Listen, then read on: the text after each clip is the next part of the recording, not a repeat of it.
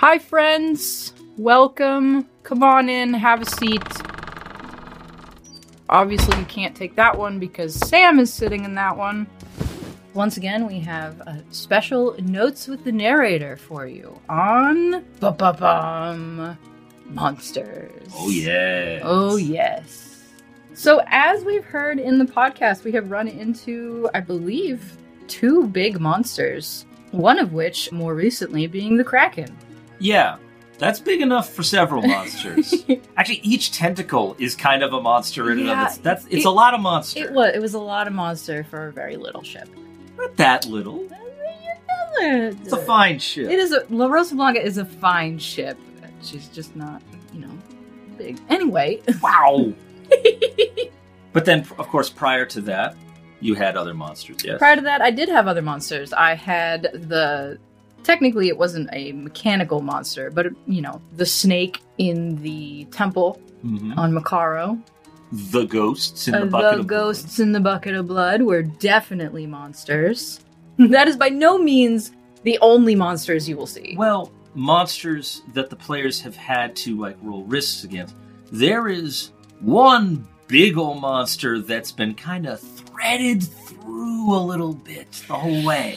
Yeah, I think you all know to whom we're referring. We dare not speak his name. No, we don't. Nope.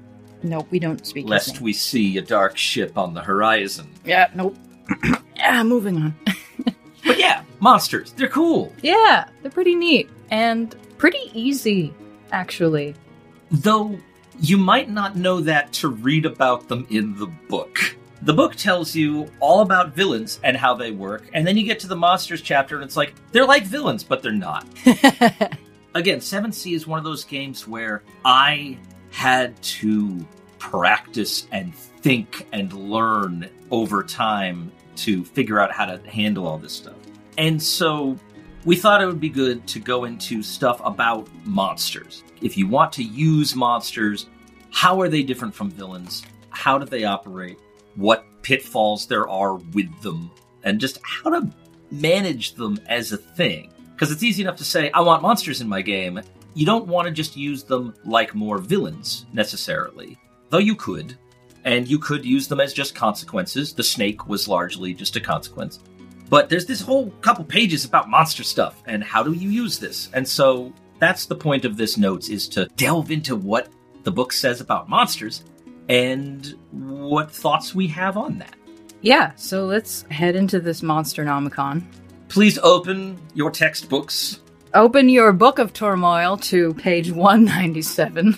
technically to page 196, but there's a cool picture of a skeleton there instead of a page number. Not so just a skeleton, a spooky pirate skeleton. it is all of those things, yes. so the first few paragraphs about that are talking about here's monsters. Here's what monsters are. We will assume that you have an idea of what monsters are in general. It's the making a monster section where we delve into the nitty gritty. By the way, for those listening at home, monster is capitalized with a capital M. We're not talking about little shits. We're talking about monsters. Just as there are capital H heroes and capital V villains, there are capital M monsters in Seventh Sea. A monster is an inhuman creature that sees you and everyone you have ever known as prey. This is the big, big takeaway. Villains are bad people.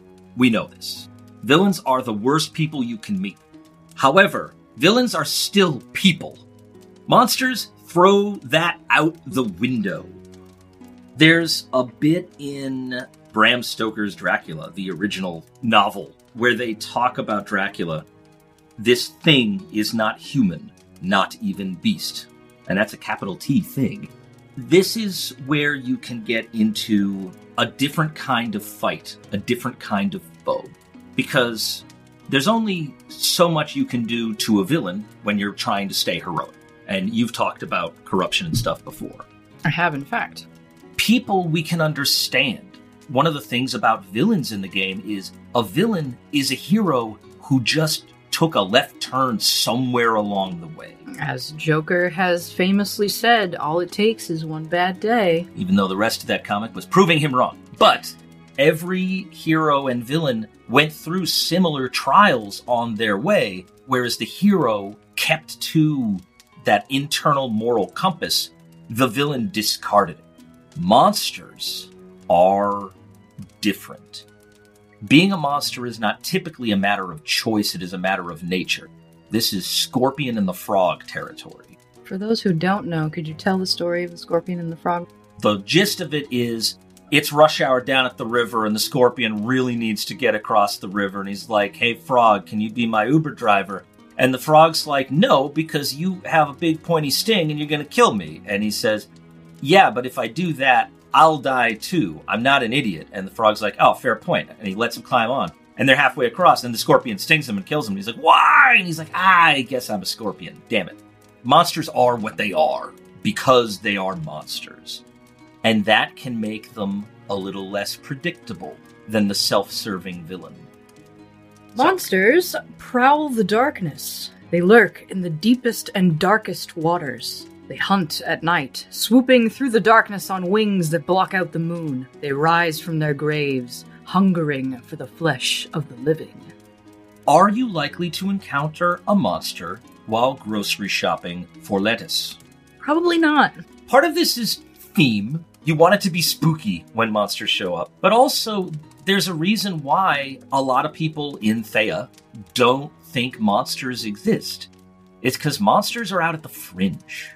They are known to be real by the people they prey on, who often don't get a chance to tell anyone about them, or are too shaken from the experience to tell the story reliably, or they are known by outcasts, people who are themselves shunned by civilized society, or heroes who keep poking into business that they shouldn't. So, monsters aren't really part of the mundane. They are part of the spooky, supernatural, shadowy area around the safe little world we live in. So if your story is heading into those places, monsters are a good fit. Or, if your party is already wary of monsters, you can really upend things by bringing monsters into the bright, shiny places. Creating a monster is a simple and straightforward process. Please, don't overwork yourself creating a monster. If you take nothing else from this episode, keep that sentence. If you start getting lost in monstrous qualities and trying to figure, oh, what should its strength be? Stop yourself. It shouldn't be that hard. Say, what is the simplest way to make this work and run with it? Zoe, how long did it take you to create that Kraken? All of five minutes. Yeah, why? Well, I gave it tentacles because it's Kraken. It has tentacles. It has aquatic, which means it rolls five extra dice while in the water. It just made sense for the monster to have these things. Based off of the narrative, I gave it some extra stuff that you're not going to find in the book. I took the chitinous quality and instead of giving it a tough outer shell, I gave it ship armor. And we'll get into some of this as we get later in the text, but the important thing here is don't overcomplicate it. Just do what makes sense. Uh, and we'll get into why shortly. Let us continue. If the monster is impressive and dangerous alone, similar to a villain, assign it a strength value to determine its capabilities. Monstrous villains usually don't have influence and instead operate entirely on strength. So, this is interesting. Villains have influence, which means they can do all the influence tricks. Yes, which we have yet to get into. That will be a whole nother Yes. big notes episode. But basically, every bad guy has a strength thing, which is how many dice they roll when they go mix it up with heroes and try to do stuff. Villains also have influence, which is them planning, pulling strings, using the intangible power they have, the social power. And that lets them do cool stuff. It lets them discover information remotely. It lets them bribe people. It lets them undermine the heroes, recruit other villains or brutes, lets them escape a scene because, aha, I planned for this. Whoop! Monsters are more intimate. Monsters do stuff for themselves. It's based more off of instinct. Yeah. The Kraken doesn't send out its spies. If it needs something done, it shows up and does it. If they want information, the monster kidnaps a witness. They literally grab someone in the night. If they want to spy on the party, they don't send a spy, they creep up. They're outside the window. And that means the monster is more present. Which means once you've introduced that a monster is involved, the monster could be anywhere. Use this to build dread and paranoia. Use this to get them watching the shadows, thinking about when the monster could strike next, because it's the monster that will be coming for them, because it's using strength instead of influence. They also have monstrous qualities instead of advantages, abilities that allow them to make use of their inhuman powers against heroes. So they don't have that villain resource of influence. They do have cool stuff. They got some neat shit. They're like advantages, but some of them are more potent, and they're typically tied to what this monster does narratively. I know that this vampire can turn into mist and can kind of get anywhere they want to go. Okay, teleporting. I can spend a danger point and they're there. Or they leave and you can't stop them. You can't stick a sword in the mist, it's gone. This gives them weird ways of interacting and gives them cool powers that the players might not expect, but also it gives you a hint of how to play them. The Kraken is aquatic. Yes, Where are we going to fight the Kraken? in the water. Cool. Dracula is nocturnal. When are we going to fight Dracula? Oh, at nighttime. Yes. Well, unless you manage to plan otherwise. The monster's qualities can tell you these are the strengths of the creature.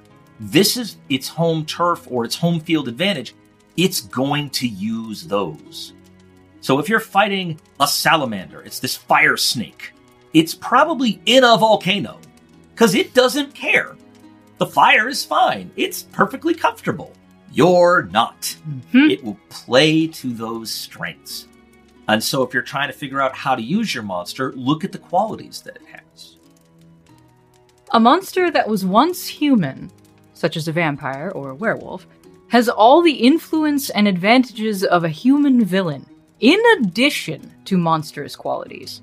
But an inhuman beast, a sea creature or a giant otherworldly snake, for example, has only monstrous qualities. This lets us know two things. One, people can become monsters.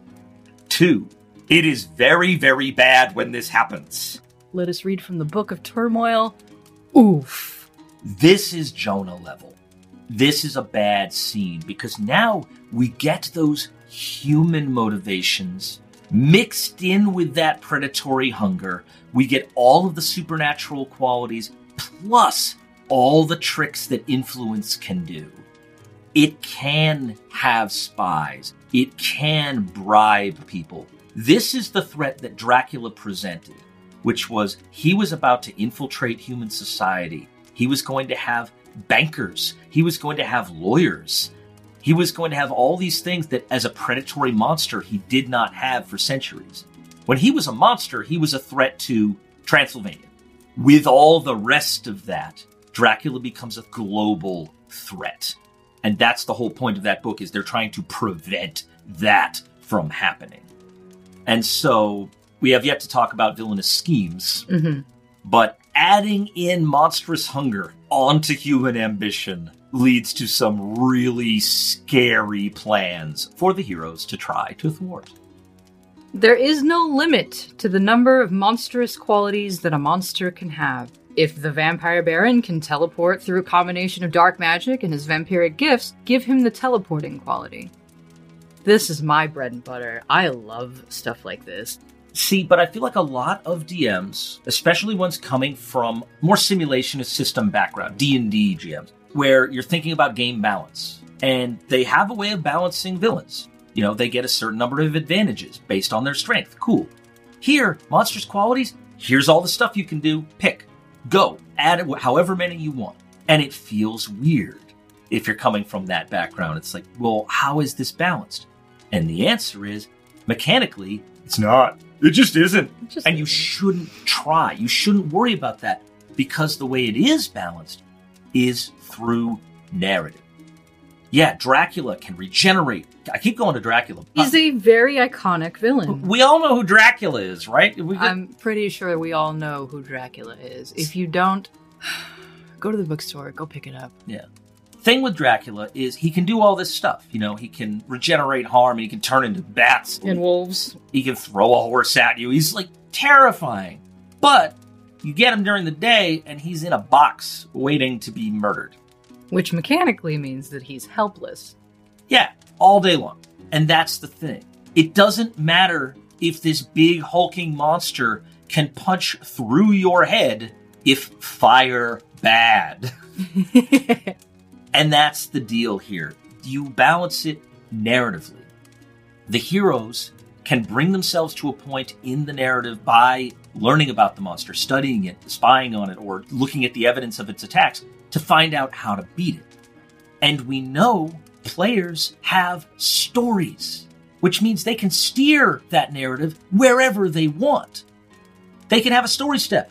I find out one weakness of the monster. And then, boom, you are placed in a position where you can learn these things. With or without cost, depending on how rolls go and how many raises you spend towards consequence. Maybe the cost is high, but you will learn a weakness if you put it in a story step. Then you have a way of fighting back. You can nullify these things. Maybe there's a way to get the Kraken out of the water. Yikes.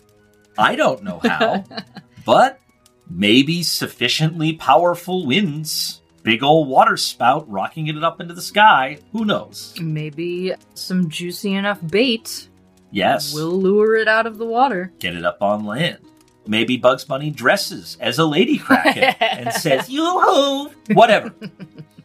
they aren't balanced mechanically because they can be balanced narratively, Mhm. because that's the heart and soul of Seventh Sea. In fact, it is. You didn't have to worry about your players not being able to really fight ghosts very well because there are ways to fight ghosts. There are ways to fight ghosts. You introduced some in I, that I did. Oh, I want to use this thing. It's like, okay, cool. You throw it through a ghost, and the ghost bursts into fire, and you're like, oh, hey, that, that thing did. Yeah, Yeah. that. Yeah. Do that. And that wasn't as much a product of saying, I have created fairy fire and I've created this rule that says when you use fairy fire against a ghost, you didn't have to write that. It's narratively, this stuff works against ghosts. That is a valid use of a raise. I hurt the ghost with the fairy fire. So that's the big monsters. Let's get into the next bit. If the creature hunts in large groups, such as a pack of fiendish wolf like creatures or a horde of shambling corpses, you treat it similar to a human brute squad. The monster's quality for Monster Squad replaces their special type, such as assassin or duelist, and typically a Monster Squad will have only one or two qualities, but treat that as more of a guideline than a rule. Exactly. We also haven't really delved into brutes yet, have we? We have not. We will, absolutely. There's there have been a few introductions of brute squads. believe the ghosts were a small brute squad, Mm-hmm. but they were easily taken care of. Brute squads are goons, mooks, mercs, whatever you want to call them. They're the little like 1 HP mobs that you throw at heroes to delay them or thwart them. But they take one hit and they're down. Yeah. When the villain yells, Get them! The people trying to get them, those are the brutes. And when they are surrounded by incompetence, those are the incompetents right there.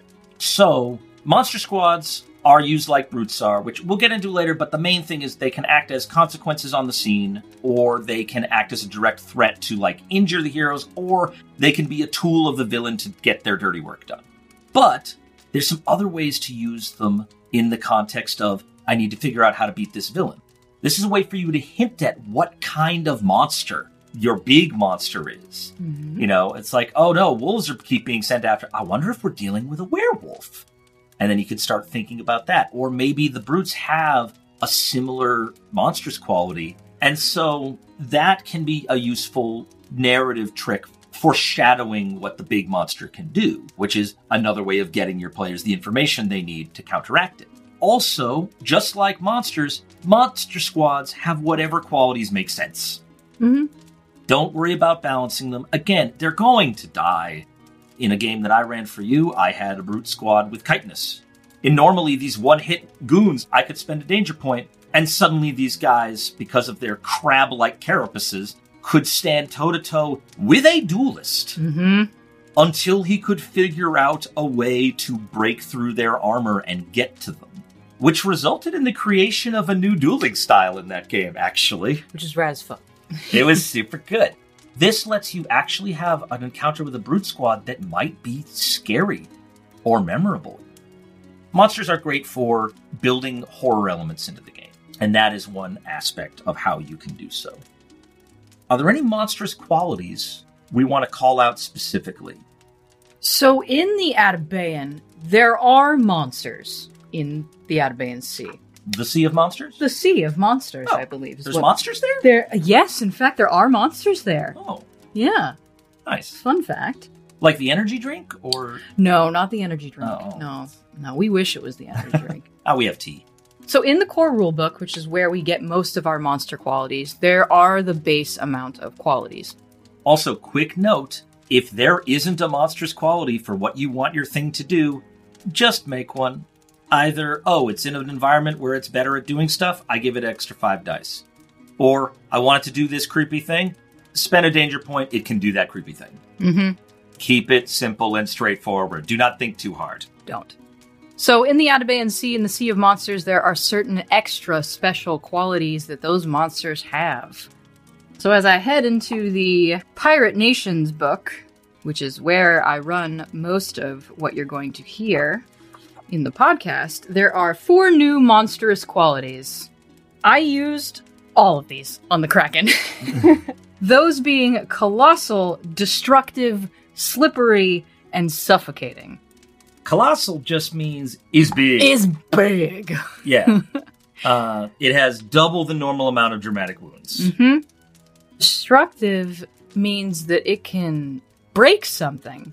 Much like how a hero advantage, I believe it's called Wrecking Ball, can break something. Or it can take a limb. Quote, spend a danger point to destroy an item or non vital body part on a hero. Yeah. Most of the time, the heroes choose to destroy something. Oh, you let them choose. I let them choose. oh, well, that's so kind Isn't of that you. nice? Oh. In Jesse's case, there might be a limb he was not, not too worried about losing. Well, I mean, that one comes back. oh, no. The hand came back the very next day. Mm-mm. Then there's Slippery, which pretty much is like the influence thing to get out of a scene. It's the get out of this scene free card. Or not free, spend a danger point. But just whoop, Bye. cloud of ink, off it goes. bye. Yeah.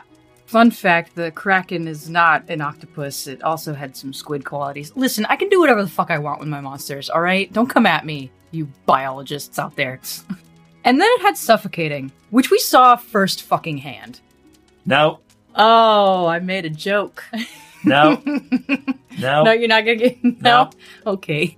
We saw this on screen when the Kraken flicked Jesse off the helm and into the ocean. It grabbed him and pulled him into the deep.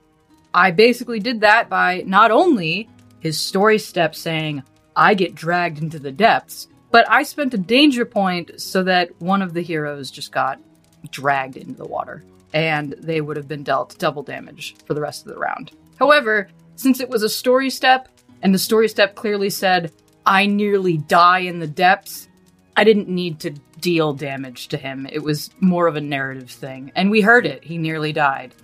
Exactly. If you're dealing with big ship monsters, definitely take a look at Pirate Nation's page 193 Mm-hmm. to pepper those in as needed. There's one other big one that I think we should talk about, which is fear. Oh, yes. Or fearsome is the monstrous quality. This is an outlier. Pretty much all the other monstrous qualities boost the bad guy in mm-hmm. some way. It gives them extra options of doing terrible things to the heroes, sure, or lets them escape, or gives them bonus dice, or things like that. Fearsome is different. Fearsome gives the monster ranks of fear. Capital F. What does fear do? Every rank of fear removes one die from the dice pools of heroes who oppose it. It is one of the only dice penalties in the game. Given the game's whole trope of heroes are heroes and are amazing and do incredible things, it feels a little strange sometimes to do this. Fear requires a bit of a light touch as a result. You should never make your players or your heroes feel like they're not heroes for using fear. This is supernatural fear. This is brainstem fear. This is a property of the monster and of the scene more than it is a failing of the heroes. And be sure to mention that. Talk about how unnatural this is. Talk about they're trying to do things and their body's just not obeying them because this thing is gripping them somehow with its presence. Because everybody wants to feel awesome. Yeah. And you don't want to take that away. It's a primal instinct that humans have. We're animals just like everybody else, more intelligent animals, but animals nonetheless. And we all have that primary urge of fight or flight. That's what fear is. It's the flight being activated. This thing is supernatural, it's terrifying, it's bigger than me, it's eaten humans, it's shown me terrible things. It is triggering all of those primal instincts to flee. If you rest your hand down on a hot object, you immediately withdraw your hand. It's instinctive. This is the same thing, but with your whole body. Your entire body is saying, We need to go. We need to leave. We need to be elsewhere. We need to not be here. So that's something to keep in mind. Also, remind people that there are ways around this. Like any monstrous quality, there might be ways of counteracting that.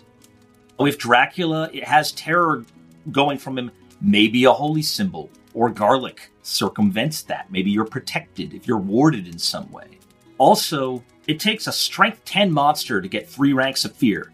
That's three less dice, which is one hero point to aid an ally. Immediately we're knocked out by that. And there are virtues and things that help through. And you could potentially say that, what is it, Iron Will or Indomitable Will? Yes, so that actually brings up a good point. That actually doesn't work. Uh huh. So let's take a look at that advantage. Yeah, let's take a look. It says Indomitable Will costs a hero point. After another character attempts to intimidate, seduce, or otherwise goad you, spend a hero point to automatically resist. It says character. And it says attempts. A fearsome monster isn't necessarily trying. No. And so this is one of those situations that I feel like different GMs will rule differently. And I'm totally okay with that. I think in the past, I've been on the fence, and I think it might depend on the level of fear or the circumstances. Now, this also means, by the way, remember when we talked about monsters playing up their monstrous qualities? It's fairly likely a fearsome monster doesn't have to fight hard often. mm. It may not be showing up to kill the heroes, it might be showing up to do one thing. I'm going to kidnap that mayor and leave. And so all it does is shows up very obviously, and then it just goes about its day and grabs the person and leaves because the heroes will be hard pressed to stop it. Mhm. Especially if it does follow the rules of villains. You spend a danger point, and the players have to make 15s to make a raise. The fearsome quality says you can spend a danger point to double its fear rating. So if you've got that strength 10 monster, it's only three fear, they could spend a hero point. You could say, well, I spent a danger point and it's doubled, and I spent another danger point, it's 15s to make raises. Suddenly, this one monster can grab what they need, do what they need to do, set the place on fire, and leave. And it's all the heroes can do to just mitigate the consequences of that, let alone get anything else done. This is a situation where you can use fearsome as a matter of surprise. But next time, the heroes will know about it. They can plan for it. And when they come in with a plan, maybe you don't spend that danger point to double its fear or to have them make 15s because it's not a shock. You can tailor how you play this, where you want the story to go. This is not to say that players might find innovative ways around it. They can obviously thwart it somehow. never look at the numbers and say, oh no, that's not going to work because what are the characters going to do? The heroes are going to do something narrative. Encourage them to do something narrative. Tailor opportunities and consequences to match where you want things to go. And also just decide do I want them to have a fighting chance in this initial encounter? Or is this not the final shot at this thing, so I don't have to play out a full action sequence? Mhm. This doesn't have to be a big fight. That changes your priorities. But at the end, when the chips are down, when they've done their research, they've got their holy weapons, they've tracked it to its lair, then you can make that a memorable fight in whatever way you need to. In general, your heroes will be fine. They'll be okay. They come up with strange and surprising ways to thwart you as a GM, as I have learned. Do get consent before you lop off any limbs. Yes. It's only the polite thing to do. Also, before adding in the destructive quality to a monster at all, if you're planning to use it on limbs, make sure every player is okay with that stuff being in the game. If dismemberment is on someone's list of things they don't want in it, maybe don't take that ability or just really be hard on the environment. Yeah. Just don't use that secondary bit of that ability. Yes. So, like everything, talk to your players. Just please. And your GM. Just talk. Know your players. If you want to add horror elements in the game, ask people what they want to see from horror elements in the game. Ask your players what their heroes are afraid of, not what they themselves are afraid of. And then you can work that in to make the character scared, but not the player. And then we get to play out those cool stories. Something that hasn't been brought up ask your players how they want their character to die. Ooh, I think that might be a whole other note. That is a whole other notes because we haven't touched upon character creation or the 20 questions at all, and we'll get to that. I promise. So keep that in mind, though. Anything is okay to do to a hero if the player is on board. If they want to lose a hand, let them. If they want to die, let them. Just find a way to make it memorable and lead the story into interesting places. Monsters are an excellent tool to make those things happen. So that's monsters. At least monsters from the mechanic side of Seventh Sea. But now, it's story time, kids. Settle in, because we're headed to the Bucket o' Blood.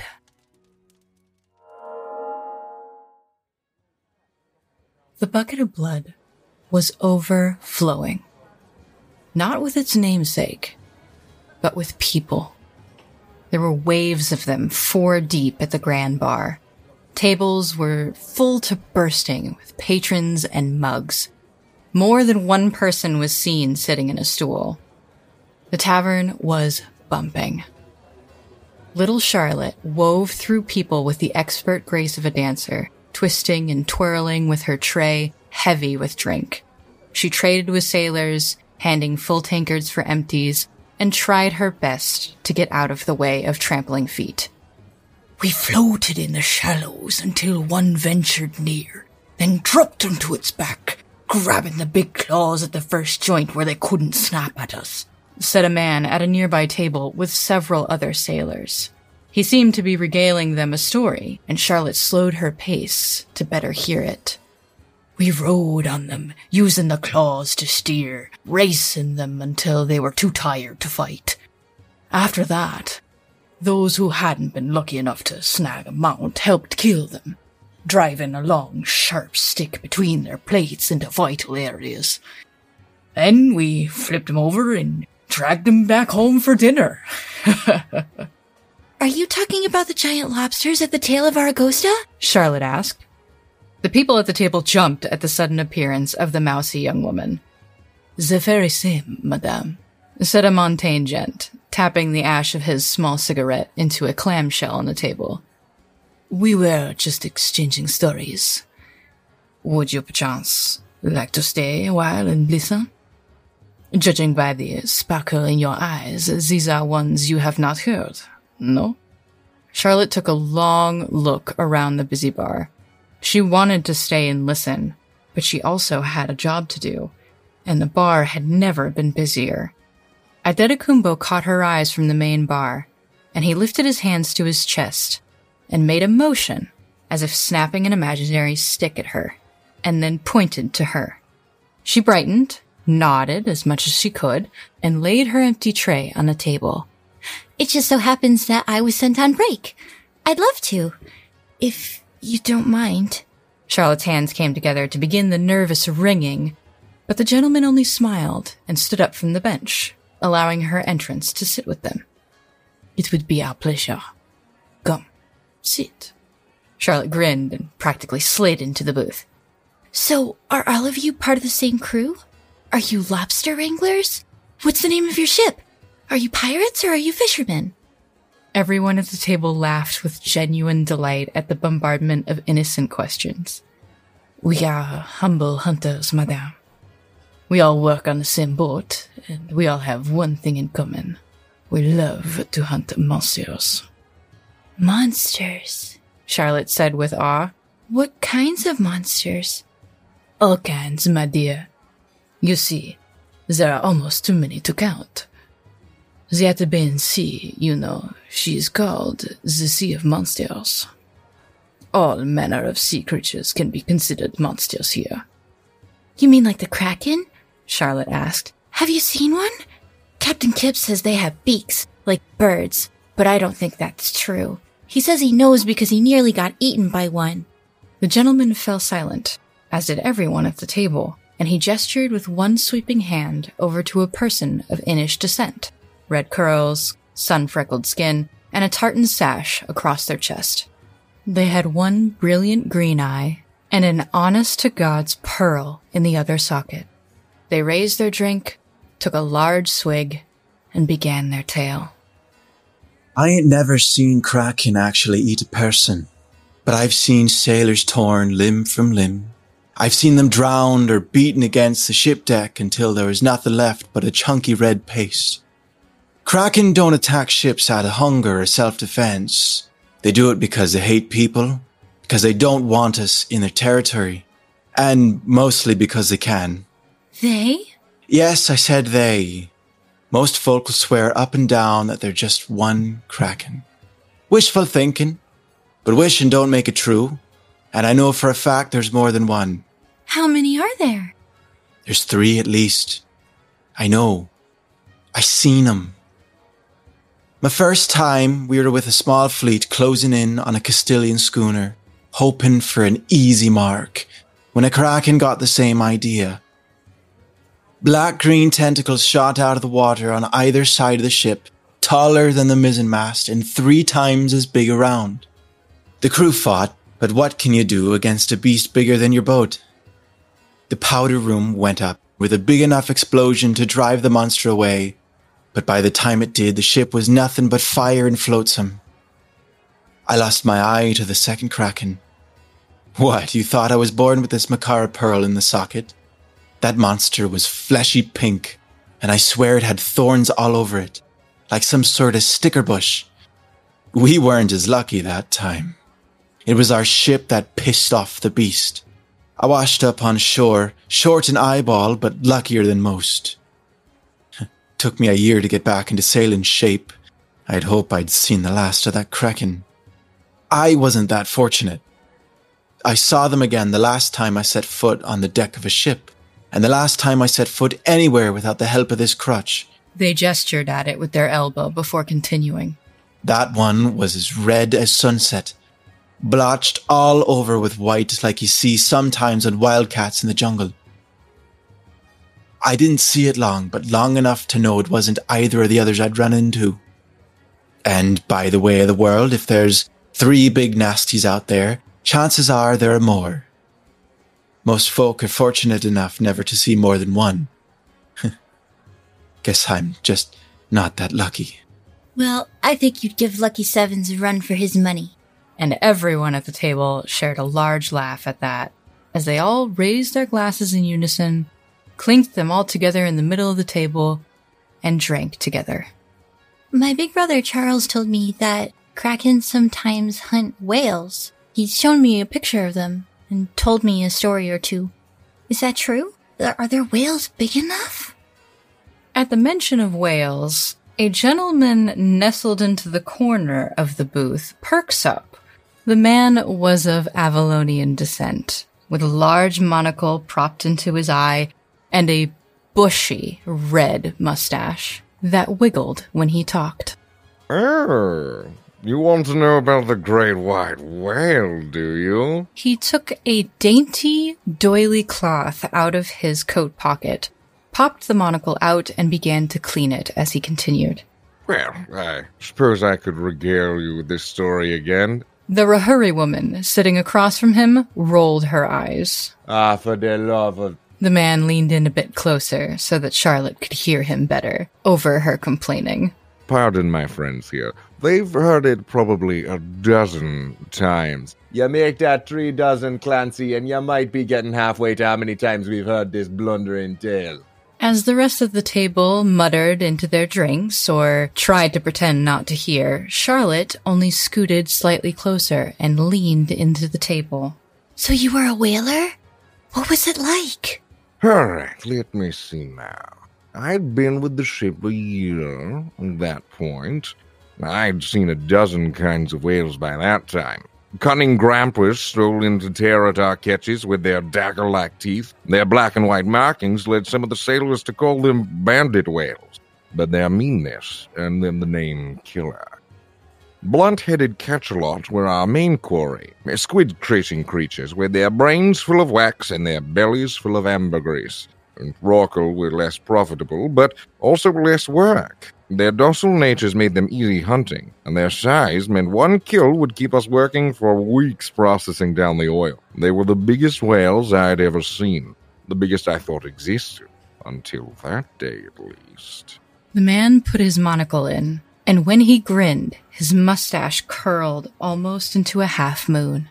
He seemed to be oblivious, or perhaps ignoring them entirely, but the sailors around him began to mime every movement he made as he told the story. The great white whale left the water like it was shot from a cannon. It rose up from the water's surface until its eye was staring at me dead on in my perch in the crow's nest. It hung there for what seemed like a lifetime, that giant eye just staring at me as the creature's body cast the whole ship in shadow. Then the whale turned over and fell back into the water. The wave it kicked up covered the entire ship, sweeping overboard anyone who wasn't fortunate enough to grab hold of something or strong enough to keep his grip. The ship rocked back and forth, chipping the crow's nest nearly down into the water as we rode through the whale made waves. The great white whale's second attack hit us from beneath and shattered the ship into kindling faster than we could react. One minute I was crouching in the crow's nest, praying for my ancestors to watch over me, and the next, the entire mast broke and tumbled through the air like a misthrown spear. When the world stopped spinning, I scrambled up into the side of the turned crow's nest and scanned the horizon for the ship. The water was littered with broken bits and more broken bodies. Nothing bigger than one of the dinghies we used to go ashore to resupply remained. Well, thankfully, the whale didn't come back to bother us a third time. I'm guessing it was more mad than hungry, and it had proven its point by destroying our ship. A handful of us made it back to the port by lashing together some of the debris into a makeshift raft, but that was the last time I went out whaling. After that, I decided if I was going to risk it all, I ought to be getting paid better for it. Once more, all of the glasses made it to the center of the table, clanked loudly together, and they all took a drink. Yeah, quiet down, Clancy. Let me tell you a little something about some real monsters out in the sea there. Said a man sitting next to Clancy. Charlotte looked at him with inquisitive eyes. Real monsters? What could be worse than krakens and whales? I signed on with a crew that was hunting sea serpents next. While they made it clear that the work was dangerous, my share of the profits would be more than I'd made my entire stint whaling, just for a few weeks' work. Sounded like a good deal to me. Then I was young and dumb and I thought I was gonna live forever. My family wasn't so pleased.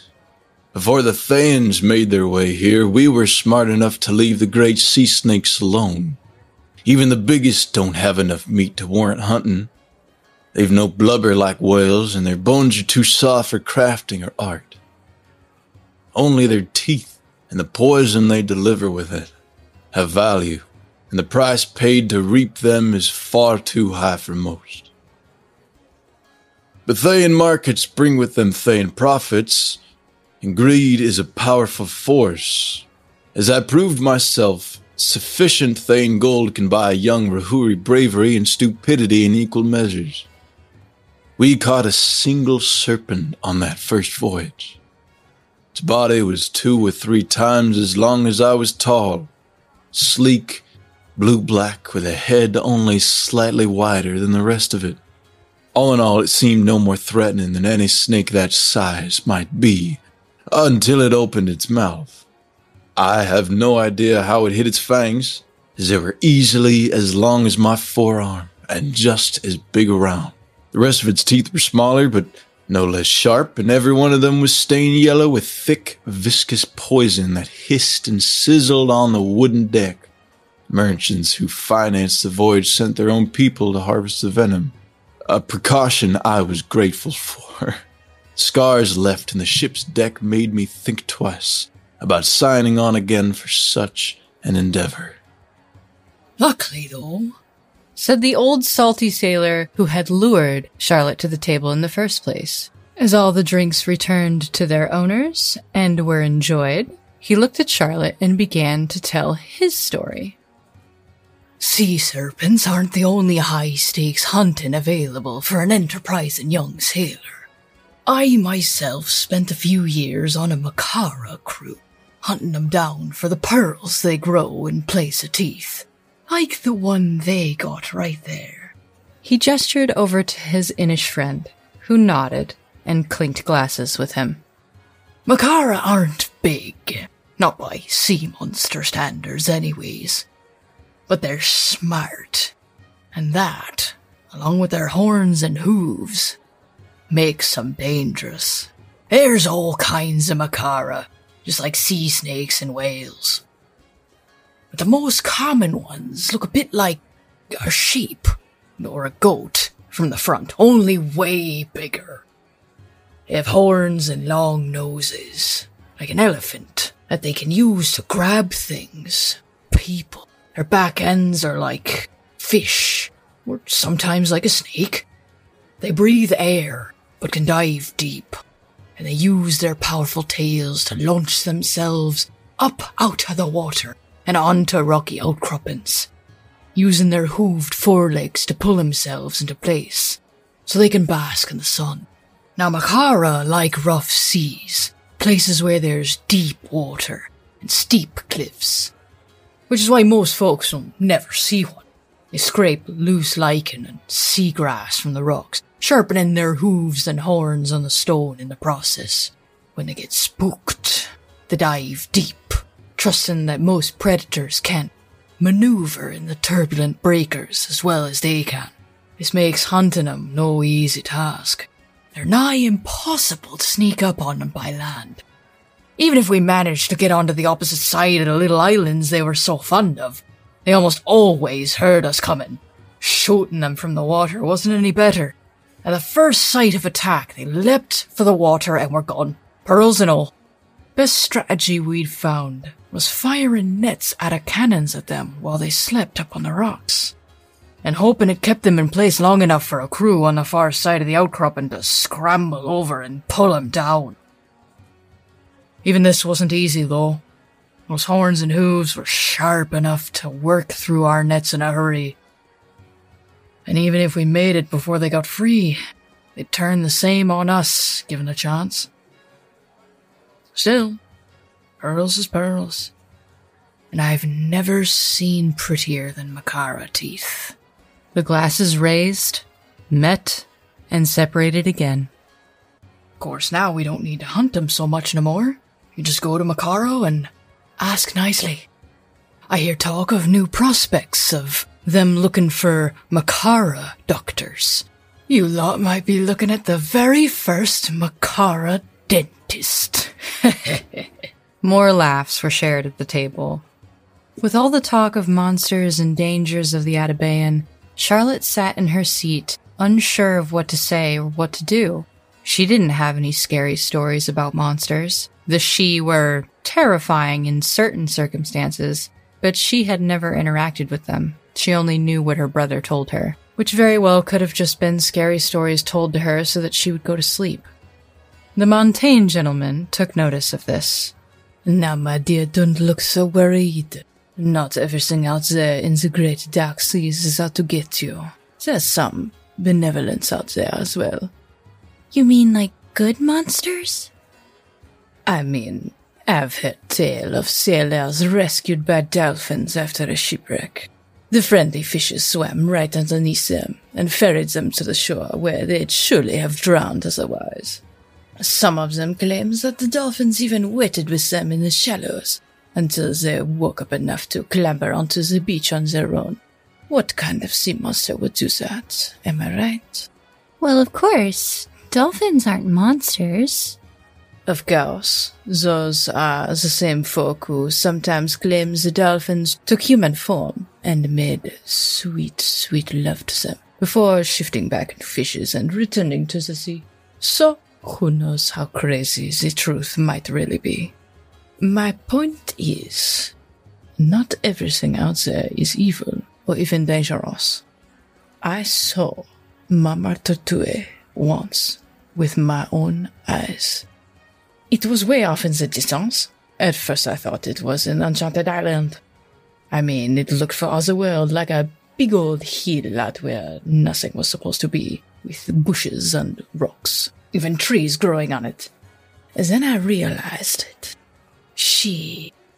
she was moving. And with a quickness. Before I could call down to have the navigator charge our course, she practically was out of sight, even with the spyglass. We'd have never caught up with her, even with our sails full unfurled. But I swear, before she disappeared, she arched her head up out of the water and turned her long neck to look full at me. For a moment, I couldn't even breathe. I mean, how often do you get to look into the eyes of a goddess and have her look right back at you? She blinked one time, slow, like it was some kind of message. Then she turned back the way she was heading and disappeared over the horizon. The glasses gathered round to reminisce in the center of the table, and the Montaigne gentleman took a long drag of his cigarette as well. Ah her eyes were as green as seaweed. It was years ago now, but you don't forget something like that. You never forget. And he winked at Charlotte. Charlotte giggled, blushed a little bit. I think of all the monsters you've talked about so far, I'd like to meet Mama Tortue. She sounds really nice. And I like turtles. Finally, the Rahuri woman caught Charlotte's eye. Someday you might get lucky enough to encounter her yourself. Or maybe you'll run into him instead. Everyone at the table looked at each other and then looked at the woman, and all said at the same time, Him who? Him who? They're talking about Tiburon, of course. The Reaper, the Protector, the Great Shark of the Sea. Some of the sailors nodded in understanding. Others still rolled their eyes and scoffed under their breath. Charlotte stared at the woman. You mean the king of monsters?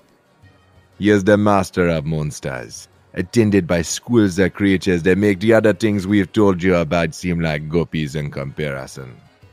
Grey gulper eels with mouths so big they can swallow a schooner whole. Cayman that sing with the voices of sirens, luring sailors to jump in the water and be consumed. Luska, huge sharks with octopus tentacles protruding from their bellies. Toxic tides that engulf ships and poison the air so their crew can't breathe. Even the Bojaiba, the lobster who never dies, serves Tiburon as he patrols the bottom of every ocean, knowing that the maw who consumes is the only creature capable of devouring even him. Oh, there can't be a creature that big. Said the old salty dog, a little breathless and flustered. Not no way, not no how. The Rahuri woman's smile only widened. Oh, I know your people don't believe in him. But we Rahuri know better. And if you want to take to the sea, you will learn. The sea is life. The sea is death. It is our word and our guardian. That which gives us life, and that which snatches it away just as quickly. And Tiburon, whether he swims beneath your fleets or walks beside you without you knowing his identity, is the sea embodied. He has ordered me rise from the depths, from your darkest nightmares to consume you whole without mercy.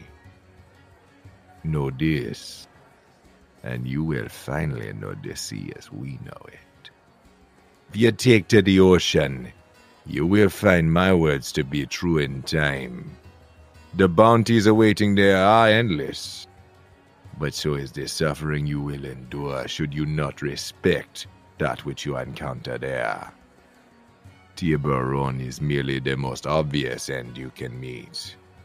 There are far worse fates than even his sharp maw.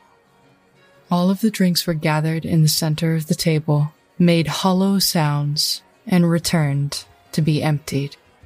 Charlotte shivered in her seat, and not because it was cold in the Bucket o' Blood, I hope you don't mind me joining ya.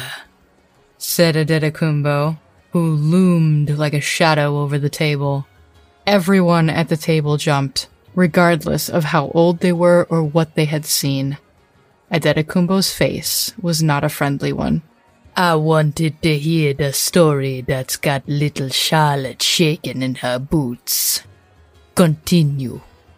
All at once, they all cleared their throats, rubbed the back of their heads, or performed some other nervous gesture as all of them got up to flee the table, saying their goodbyes, apologizing profusely, and walking away as quickly as they could in the crowded bar. The Montaigne gentleman merely laughed. I am sorry. We did not mean to scare you. Charlotte giggled slightly, in spite of herself. No, it's okay. Charles leaves all the bad parts out of his monster stories. I know it's to protect me, but how will I know if I don't know? You know? I could not have said it better myself. My hope for you, little one, is that it remains a story, and that you never have to come across any of these terrifying things. Perhaps if I see Mama Tortue again, I will tell her to come and see you. He gave another wink to Charlotte, who giggled, and he walked away, leaving a handsome sack of coins on the table. Come on, Charlotte. I have good news for you. Said Aditakumbo, looking down at Charlotte with a grin. What's that, Adetakumbo? I hear tell that the rose is coming its way back to us. Charlotte lit up brighter than a bonfire. That means that Charles will be home soon. That's right. And I believe I just got a fresh shipment of sugar. There was a gleam in Charlotte's eyes that even a keen cutlass would be jealous of. And Charlotte, like a shot, bolted from the booth and disappeared into the crowd. And there you have it. I hope you've enjoyed this NWTN episode about monsters. Everything that you have heard is from the Pirate Nations book, specifically the stories between pages 187 and 193, told to you by us, written by the good people at John Wick Presents and Chaosium Inc. The only part of the story I own is Charlotte and the story that I wrote to tell these stories. And as always, if you have any more questions, feel free to ask them in our Discord, Hands of the Rose, or ask us on our Twitter at Writers Room 7th. Hashtag NWTN query. And we'll answer it to the best of our ability. And speaking of questions, I think we have a few to go over. So if you'll join me next time, Patrick, myself, and I will answer more of your questions that you've already asked. So we'll see you then. There's monsters out there. Be safe and well.